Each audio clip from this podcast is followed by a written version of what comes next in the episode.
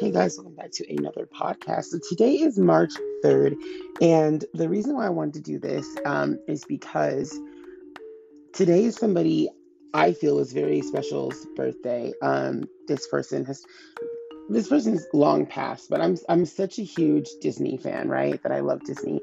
And one of my favorite people growing up, one of my favorite characters growing up was Peter Pan. And the voice actor for Peter Pan, his name is Bobby Driscoll. And he was what I consider Disney's first big child star. Outside of the girl who did the Alice comedies, outside of her, we had Bobby Driscoll. And Bobby Driscoll was huge at the Disney company. He did movies like So Dear to My Heart, Song of the South, uh, which is very controversial. Um, he also did, I believe, Make My Music or Melody Time, one of the two. And um, of course, his big big movie. Oh, he also did Treasure Treasure Island, um, and then his biggest movie, I think, from Disney has to be where he voiced uh, Peter Pan in 1951, um, or 52. Sorry, 1952, and 51 was Alice in Wonderland, but 52. Um, big, big child star. I believe he has a star on the Hollywood Walk of Fame. In fact, I know he does. I, I've seen it.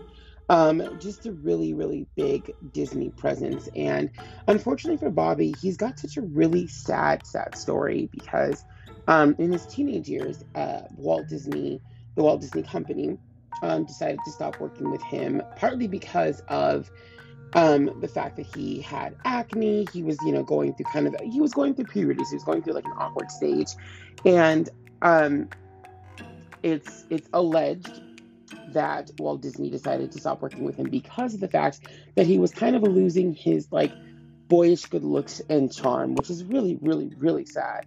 Very, very sad reason. And that kind of ended up spiraling, him spiraling out of, I don't want to say control, but kind of on a downward spiral.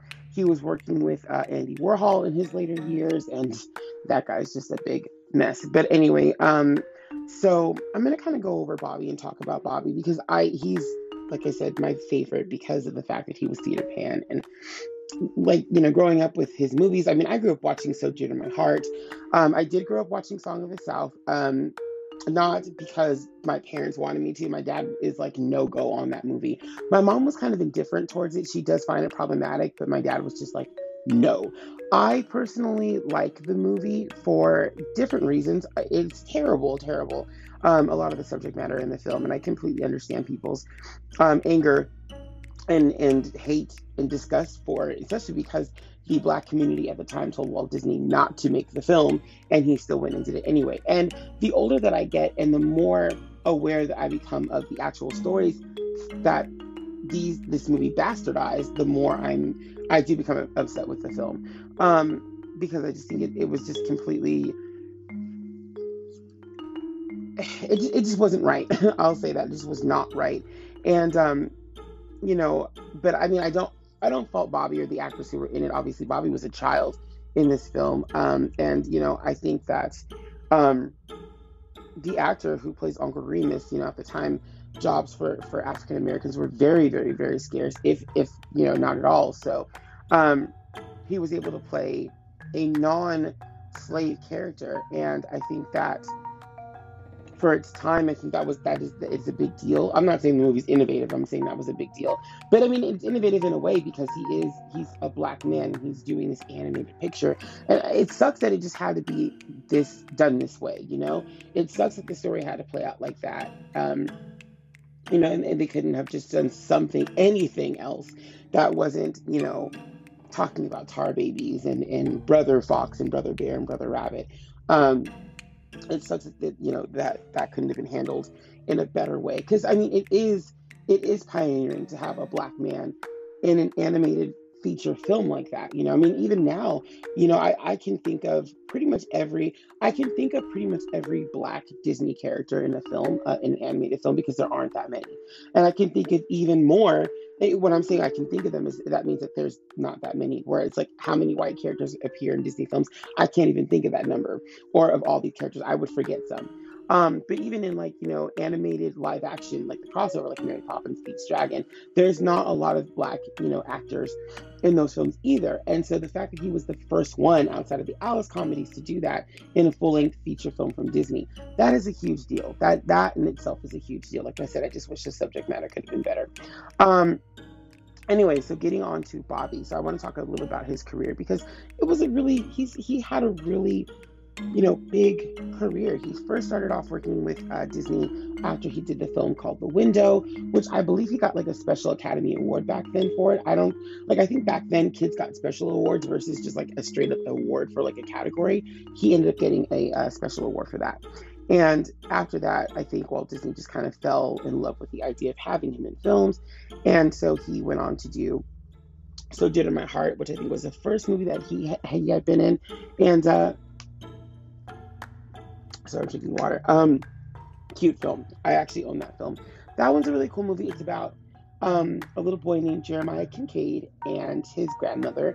Um, he lives with her. They live on a farm, and basically, he ends up having like I think like a black goat or a, black a black sheep, um, or whatever he is. I'm sorry, I don't know what he, I forgot what he was, but um, a little black sheep and basically you know they are kind of like the outcast of town he's not really the popular kid and you know uh, his his little sheep is just very um, defiant uh, what is oh God, what is, i'm gonna have to look this up because i forgot the sheep's name it is not coming to me um but yeah, he started working at a very, very young age. I, he was born in 1937. Um, and then he started working for Disney, I think, in about like 1943, I think, around that time. So he was very, very young when he started working for the company, and Walt just had him in so many things. I mean, if you look at his movies, I'll, i can talk about his movies. Um, like, uh, yeah, he started with like "So So Goes My Love." Um, let's see. The Fighting Sullivans. Um, these are the Lost Angel. These are things he made appearances in. The Window was his big breakout film, um, and then he did like he did So Dear to My Heart, which actually came out the year before. So I guess So Dear to My Heart came out first for him, um, and then The Window. He did Song of the South. Um, oh, you know what? I'm sorry. Song of the South might be his first film. So there we go. yeah. Sorry, Song of the South was the first. So he was working with Disney from day one. Yeah, Song of the South. Um, he went on to do Treasure Island. He did Peter Pan. He did um, The Party Crashers, which I actually love that movie. I really do. The Happy Time. That's one of my favorite films. These are not, okay. By the way, um, The Party Crashers, The Happy Time, and When I Grow Up are all non-Disney films, but they're and so are The Fighting Sullivans and stuff. But these are really good films. I recommend seeing The Party Crashers. I recommend seeing The Happy Time and When I Grow Up. They're all really good films. When I grew up, I think needed more substance to it, but it was still a, a cute film. Um, so he ended up moving on from Disney and doing a couple of other things, but he never quite got the same notoriety as he did when he was in Disney. When he was with Disney, that was like a big thing for him. And yeah, I mean, he played Jim Hawkins in 1950 in uh, Treasure Island, which is a really cool movie. Um, that film plays like at least once a month on Turner Classic Movies, so it is a it is a big movie. I have that one as well. But yeah, so going back to So Dear to My Heart, so he plays this character named Jeremiah. And I believe that Walt did this film because it was kind of like a um mirroring of how his life was, like in a sense. Like he was really big on like, you know, old time feels, the kind of like the uh the old west, like, you know, like you know, like uh that's kind of what Walt Disney was really into. And so I believe I read somewhere that he felt kind of a kinship with this movie. And so it, just kind of showing you the roles that he would put Bobby in. He put Bobby in a lot of movies that I think he, um, with characters that he liked and could relate to.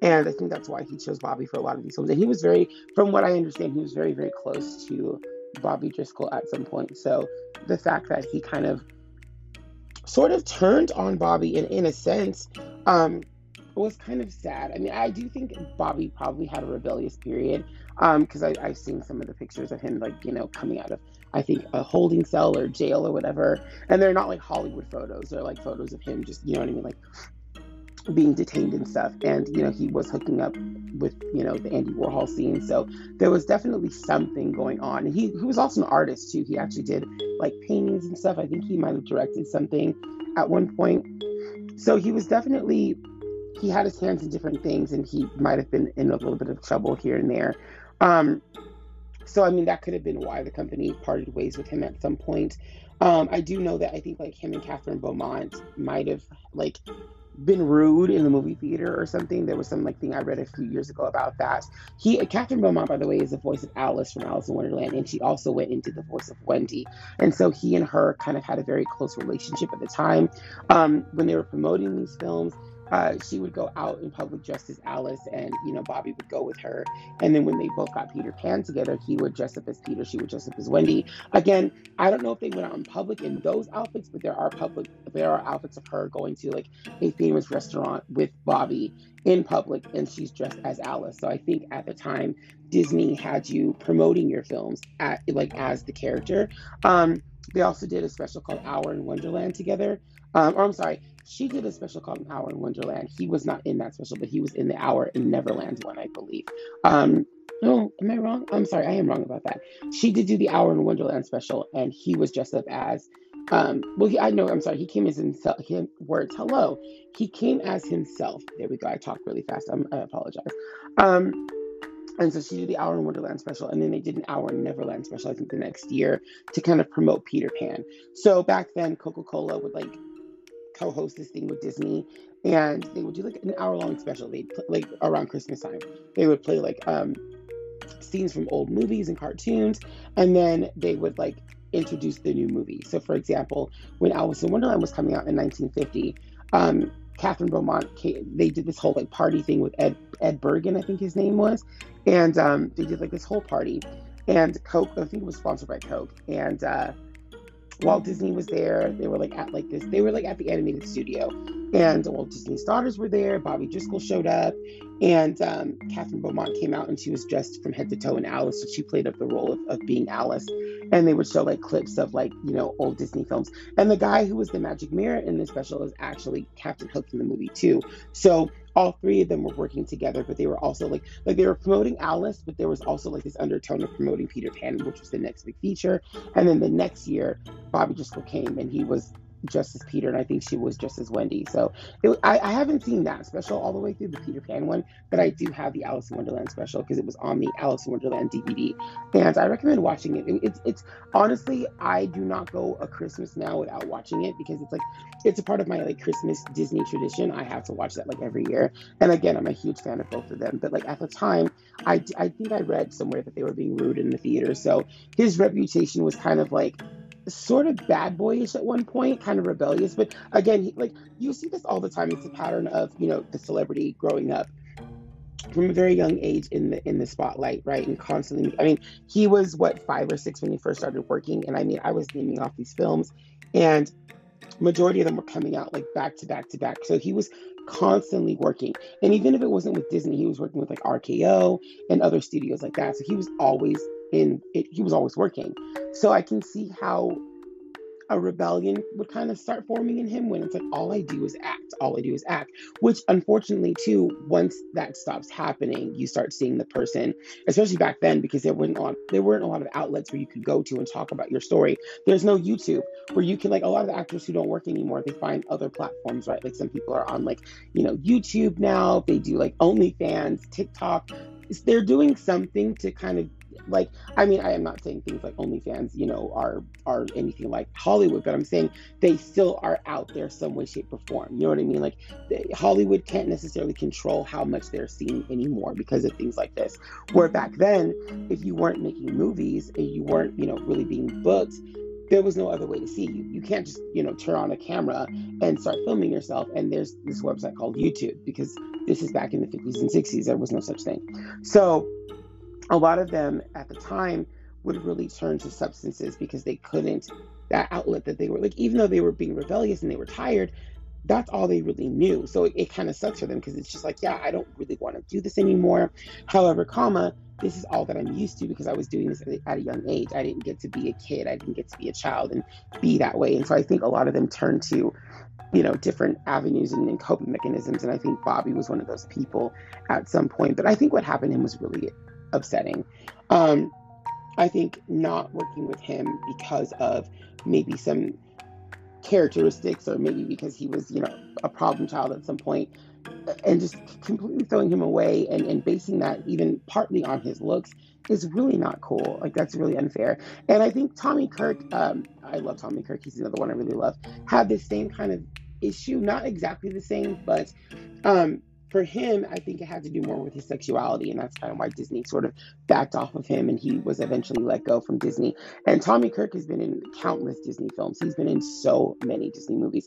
Him and Annette and other characters that were like very similar in age and in group were, you know, the next step after Bobby. And to see that that was still kind of going on, it, it's, it's kind of sad. It's very sad. Um, but getting back to So Dear to My Heart, I'm sorry. Um, I go off on tangents, forgive me. So he plays a character named Jeremiah, and he lives with his grandmother. And I think Danny is the name of his little sheep. Is. It's Danny.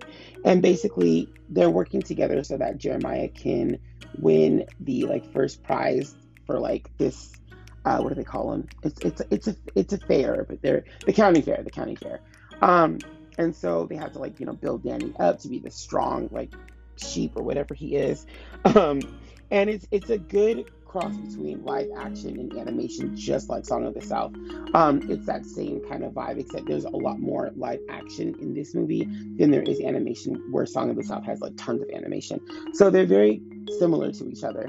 Um, and I think that little girl is in this too. She's there's another girl. There's a girl that plays in like half his movies with him, and I feel like I have to talk about her because she's in, yeah, uh, Lana Launa Patten I think it's Lana Patten. Yeah, I think that's her name. She was in.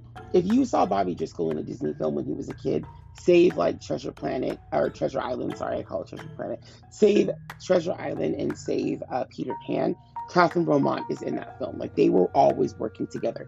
In fact, she did a film a few years later um, after Bobby had kind of been, you know, turned away from Disney um, with a boy who looked just like Bobby. And actually, he was he would have made that film had he not been turned away by Disney. And that film was, I think, Johnny Tremain. And the actor in that film, the main actor in Johnny Tremain, who looks who looks just like Bobby or looks enough like Bobby, um, is Hal Stalmaster. Is I'm saying that right? Hal Stalmaster, Stalemaster, Stalmaster. But he actually ended up playing that part that Bobby would have easily gotten had he not like that that role was tailor made for Bobby Driscoll, who I think ended up doing the Scarlet Coat at around the same time. That was 1957. Let me see if Bobby was doing um, the Scarlet Coat at that time, because that was like pretty much a very similar film. But yeah, I was I was a huge fan of like I'm a huge fan of Disney and I'm a huge fan of like the stars of Disney and I love to know like, you know, the ins and outs. Yeah, the Scarlet Coat was 1955, so that was two years before um, the Johnny uh, Tremain movie, and that like I said, that was another tailor-made role for him. By the way, he appears in Melody Time and not Make My Music. I always get those two confused because they're so similar. But he is part of the I think it's like a Pecos Bill segment and he's one of the kids. And he's also alongside Lana Patten in that movie too. So again it, they just worked really well together. They were always in things together. And i think at that time disney wasn't really interested in casting a ton of different kids. He had specific kids in specific films. And you see that a lot in disney films. Like for example Hayley Mills is an actress who's in constant like she was constantly working with disney. Um again tommy kirk um annette funicello. And there's another boy. I always forget his name but he was always in films with Tommy Kirk. He always played Tommy Kirk's little brother. He was his brother in The Swiss Family Robinson. They were in Babes in Toyland together. They went in, they were in Old Yeller together. He was I forget his name now, but he was always working with Disney too. And I believe he had a little brother who started working with Disney as well. Um, Kurt Russell's another example of a kid who was constantly in Disney films. So there's this pattern. Haley Joel Osment at one point in the 90s and early 2000s was always working with Disney. Like he was always like the voiceover for characters. So there's always somebody. There's every generation has one. And Bobby was like the first when it comes to like the live action and, and when it comes to the movie stuff because again you have the girl from the alice comedies and i believe she only did the alice comedies but she was like the original disney star like starlit little kid and then bobby driscoll came along and that kind of snowballed from there um but yeah I, the reason why i talk about him like i said is because i really love the work that he's done and I mean, if you just look at the character of Peter Pan, the, the animated character, his face is Bobby's face. If you if you've seen Bobby, his face is Bobby's face. And like I said, as a kid, I was in love with Peter Pan. Like he was my favorite Disney character because he could fly. He was cool. He was a boy who could fly, and he was just kind of confident at the same time, really immature. But he was cool. You know what I mean? And he's I think the reason why he stands the test of time as a character is because he's such a unique character, you know? Um, in, in all the ways, in every way. Like I said, he's he's a boy, but he's he's confident, but he's also very insecure and not that bright sometimes. And he just walks around in like this elf kind of costume. There's a lot of really cool factors uh, that make Peter Pan just a really interesting character. And I mean, I don't really want to get into the the origin story of Peter Pan because it's actually kind of dark. Uh, the J.M. Barrie and the the boys that influenced the story, it's kind of dark. But I do think that's what's also kind of eerily sad about the story of Peter Pan is that like it was created in a very sad kind of way. And then you think about the life of Bobby Driscoll, who played Peter Pan, and his life was very sad. Then, if you want to add on top of that, you think about Robin Williams, who played a grown up Peter Pan in the 90s, right? Early 90s or 80s. And that was really sad. And um, I think there's another version of Peter Pan that also has like a sad kind of thing to it, too. So there just seems to be a lot of like I, I don't want to say the sadness overwhelms the positivity because obviously so many people have played the character of Peter Pan now, boys and girls, where it's not very tragic. But when you think about like the backstory of Peter Pan, you think about Bobby Driscoll's story, you think about Robin Williams' story. I'm sure there's another story or two in this mix that's also quite sad too. And it just makes it does make you wonder like, is there something to the character, to the story of Peter Pan that kind of has this very sad curse to it? Um, and that's it's just it's unfortunate because Bobby Driscoll was such a he's such a bright star, and you know there's I, I you know I've never really understood when people talk about the term having like light in your eyes. Um, I've I've been told when I'm happy I have that too, and um, I remember watching. I think it's Treasure Island, and there's moments in the movie when he's smiling at people. You can actually see like there's light in his eyes. Now that could be a reflection of the camera or whatever, but like you see that, and it's sad because I don't see that very often in people. But I think he genuinely had a, a love for the things that he did. And in fact, Walt Disney um, even cast him in Treasure Island because um, he saw a boat. I don't know where they were. I don't know if this was like in the process of building Disneyland. I imagine not because Treasure Planet, or tre- I'm sorry, sorry, Treasure Island, not Treasure Planet, Treasure Island, um, took place in 1950, and Disneyland was not open until 1955. So, but again, I don't know what it was for. But I think they were they might have been working on the set, like the, the set design and the set dressing of Treasure Island before they cast the movie. But Bobby was like, enamored with this ship, like the the the the, uh, the set production of a ship, and Walt Disney like knew right then and there because of how excited he was about this that he'd found his Jim Hawkins. So there were like little things about Bobby that made Walt cast him in certain things, and just the way that he was, and he just seemed like such a friendly and and lighthearted person, and you can kind of see the switch in his behavior um, or the switch in like even the roles that he took after Disney that showed that there might have been a lot of like sadness going on in his life and some darkness going on. But I don't want to read too much into that, but I definitely noticed it um, after a point in time. I was like, he doesn't even like come off as the same. And granted, he was he was taking more serious, darker roles in some things, but even when he was in happier movies, you could kind of see that there was something, you know, because sometimes you you can see through it, if that makes sense. Like, you know, you, the audience, if especially if you're a fan of somebody, you can kind of see, like, okay, this feels like a down period for him. There's something in their eyes, there's something in, in the way that they, they, they move. And granted, that could be more for the character, but I don't think so. I think sometimes, like, they pick roles and they pick uh, how to, how to, present themselves in movies that reflect what's going on in, in their personal life. Just my two my two cents my thoughts on that. Um so anyway bobby kind of worked like somewhat steadily up until like the mid 60s and then he ended up passing away unfortunately in 1968 i believe um, in new york city. And uh, i think he was actually pretty broke at the time. Uh, his dad had passed away and I, I don't think either he or his father passed away first and one didn't know about the other's passing so it was kind of sad. Um, yeah 1968 so he died march 30th which means he he had just turned 31 like i think 26 days before his death 26 uh 26 27 days before his death 31 years old he died at 31 he was very very young and um i think he had like hardened um uh, internal organs, I think, had hardened, something like that. And it was sad because he was found in like an abandoned apartment by two little boys, which again I thought was very ironic that he was found by these two little boys playing in an apartment building because the window, one of his first big films, one of the films he's like known for, um, is a, boy about uh, it's a, it's a, movie about a boy who witnesses a murder or something like that in an apartment building, not an abandoned apartment building. But I do think at one point, um, killer goes after him in an abandoned part of the building. So there is kind of this eerily like like mirroring of that, and also the Peter Pan segment, right? Because you know Peter Pan's a lost boy. He ended up becoming kind of a lost man, and he was and he was found by these kids. Um, and Disney actually didn't even know about his death until I think about two to four years later when they were doing sort of like a Song of the South, I think, reunion. And they were getting some of the, the people together for the film or whatever. And nobody knew that that Bobby had died, but he did pass away. So that was very sad. And then the last part of this that makes it like the saddest was that um, he was buried in a pauper's grave in New York City, or in New not New York State, but New York State somewhere. He's buried out there somewhere in a mass grave because um, no one knew who he was when they when they found him. They weren't able to identify him, and nobody claimed the body because I believe his family lives in California. So there was really no way to get you know any really information on him because he was kind of doing his own thing. Like I said, he had just been in the Andy Warhol scene in New York, and I think he just kind of done his own thing, which is very sad too when you think about Edie Sedgwick and things like that, and how those kind of stories are both very sad. Um, involving Andy Warhol and other sad stories about that people around him.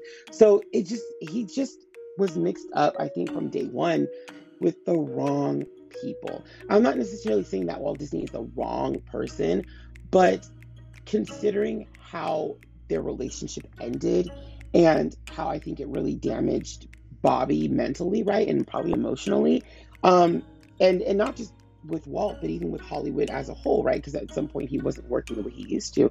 It just seemed really, really sad. I think, I, you know, and it just, and then you know, hooking up with Andy Warhol and his group, and it just, it just seems like you know, there was a lot of sad things going on in his life. I do believe that there's a painting of his that is actually on exhibit somewhere in LA. I'll have to look about that and I'll, I'll research that and then I'll tell you in like an updated video on something else, something related but not related. Um, but yeah, I just I really wanted to take this time out to talk about him because he was one of my big influences as a kid, and even as a young adult. Like I still love love uh, uh, Bobby.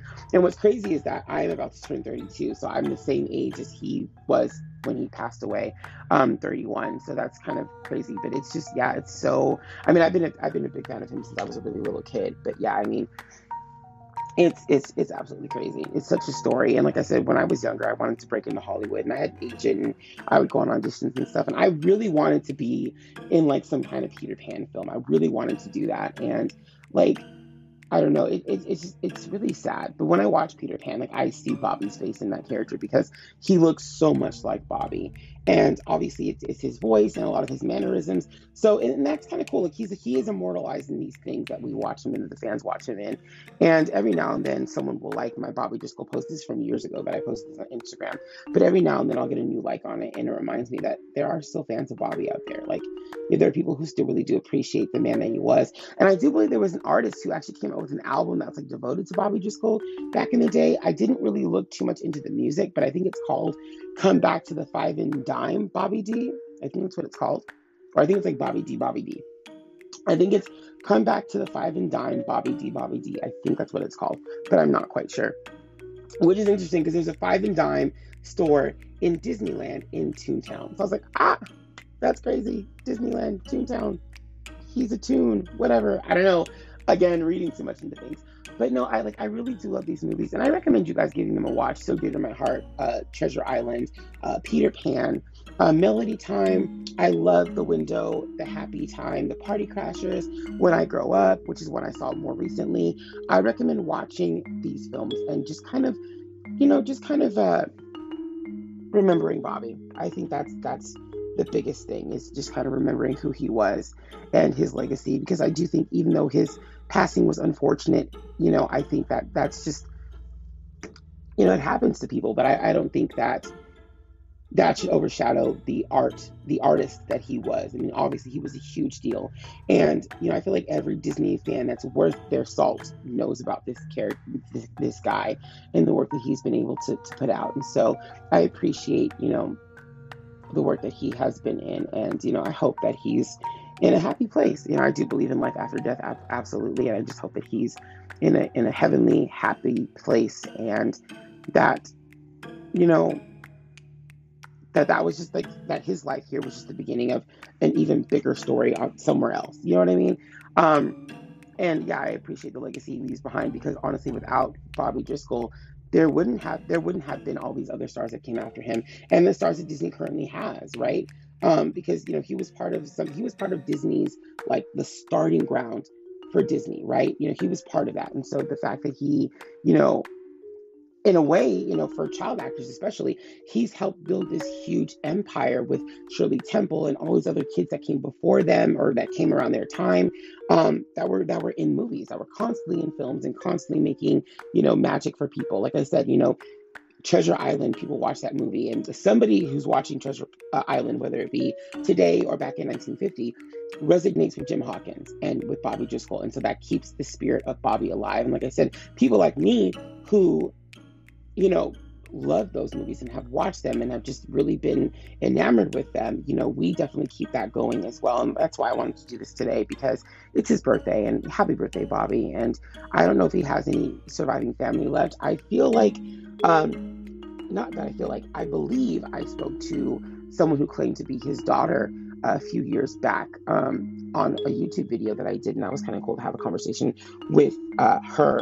Um, he was married to Marilyn Jean Rush um, from 1957 to 1960. So I don't I don't know if let me see if he actually like I haven't even looked this up if he had any like actual children. So I'm gonna look this up. Um, you know what they're actually showing him his name is actually Robert Cletus Driscoll, which I did know that. Um, he went by Bobby. I, I don't know why guys named Robert go by Bobby. I do. If you guys know, tell me why. But he did work in Hollywood for 17 years, which is a really cool thing. He was born in uh, Cedar Rapids, Ohio, or Iowa. Sorry, Iowa. Um, and he was the only offspring of his father, Cletus Driscoll, and his mother, uh, Isabella Kratz, or Isabel Kratz uh, Driscoll. Let's see. Um,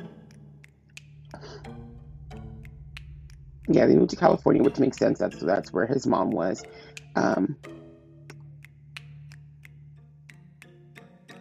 I'm trying to see if I can find something about him. Yeah, and it looks like people actually, I think uh, Walt Disney, his, uh, the history of Walt or history Walt, whatever, um, actually did uh, post something about him last year. So again, he does seem to get a shout out every now and then from Disney fans, and and that that's very important. I wish he got more of a shout out from the actual Disney Corporation, but yeah, that's that's so cool.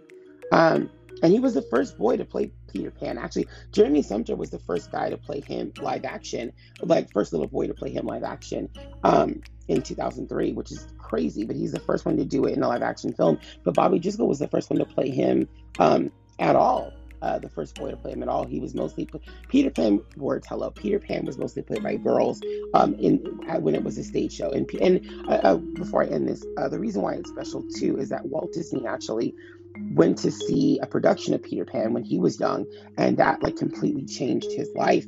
Um, and in ways, possibly even brought on him wanting to do and create Disney. So again, re- the reason why I think he really felt as if Bobby Driscoll was special was not only was he giving him these roles that were you know close to his heart, like so dear to my heart, like you know characters like Jeremiah Kincaid that he related to, but he also gave him the the the chance to play Peter Pan, which is like something that started a spark in Walt Disney. So it was very clear that they did have a, a caring and close relationship at one time. And it's just very unfortunate that Walt decided to just not work with him anymore for whatever reason that would be. Um, it just really sucks. And I know that Bobby had mentioned that he felt like Hollywood kind of, in a sense, he said this, that Hollywood kind of chews you up and spits you out. And that's very, very sad that that's kind of, you know, one of his lasting impressions of working with the Walt Disney Company. Um, and I mean, rightfully so for himself to think that because of what happened to him, right? Like it's not it's not your fault that you you know grow out of your looks or that you're going through puberty. That's just really silly. Um, but anyway, I'm gonna end this, and I just want to say that I, like I said, I'm a huge Bobby Driscoll fan.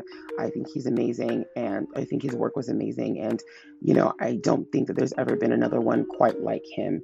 And uh, I think you know he he was a special guy, and he's even now, I think he his presence is definitely uh, impacting people, you know, impacting uh, young Hollywood.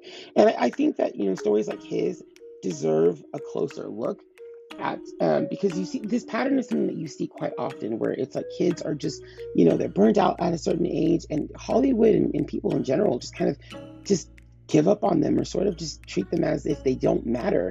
And it, it's sad because, you know, generations later, you know, we look at his films, we think, man, this kid's a great actor. This kid just done all these great things. And you look him up and you want to hear great stories about these people. And unfortunately, you just hear a whole bunch of sad things that happened. And like I said, it, it's a pattern. You think about kids like Lindsay Lohan, Shia LaBeouf, Demi Lovato, all these, you know, kids who've been with these companies um, who unfortunately just – have sucky times and sucky periods and how the world just kind of, you know, eats them up, you know, when they're doing all these great things and then kind of spits them out when when things t- kind of take a turn. For Bobby, it was his looks and possibly, you know, somewhat of his bad boy rebellious behavior. Um, even though he was a, a, teenager whose life has, you know, constantly been in front of a camera, can you really blame him? No, I don't think you can. Um, but anyway, we're, going to get into more stories like this. I do want to talk about Hayley Mills. I want to talk about uh, Tommy Kirk. Not so much just because there's like there's bad parts or dark parts of their stories. I don't know if there's a dark part of Hayley Mills at all. Um, but I just want to talk about them because, like I said, I'm a huge Disney fan. And yeah, we'll see you guys in the next one. Until then, peace. And once again, happy birthday, Bobby. And thank you for all of your amazing work and accomplishments. Um, like I said, I hope you are somewhere. I hope you're in a heavenly place. I hope you're in a heavenly, happy place. Um, so yeah, happy birthday, bud.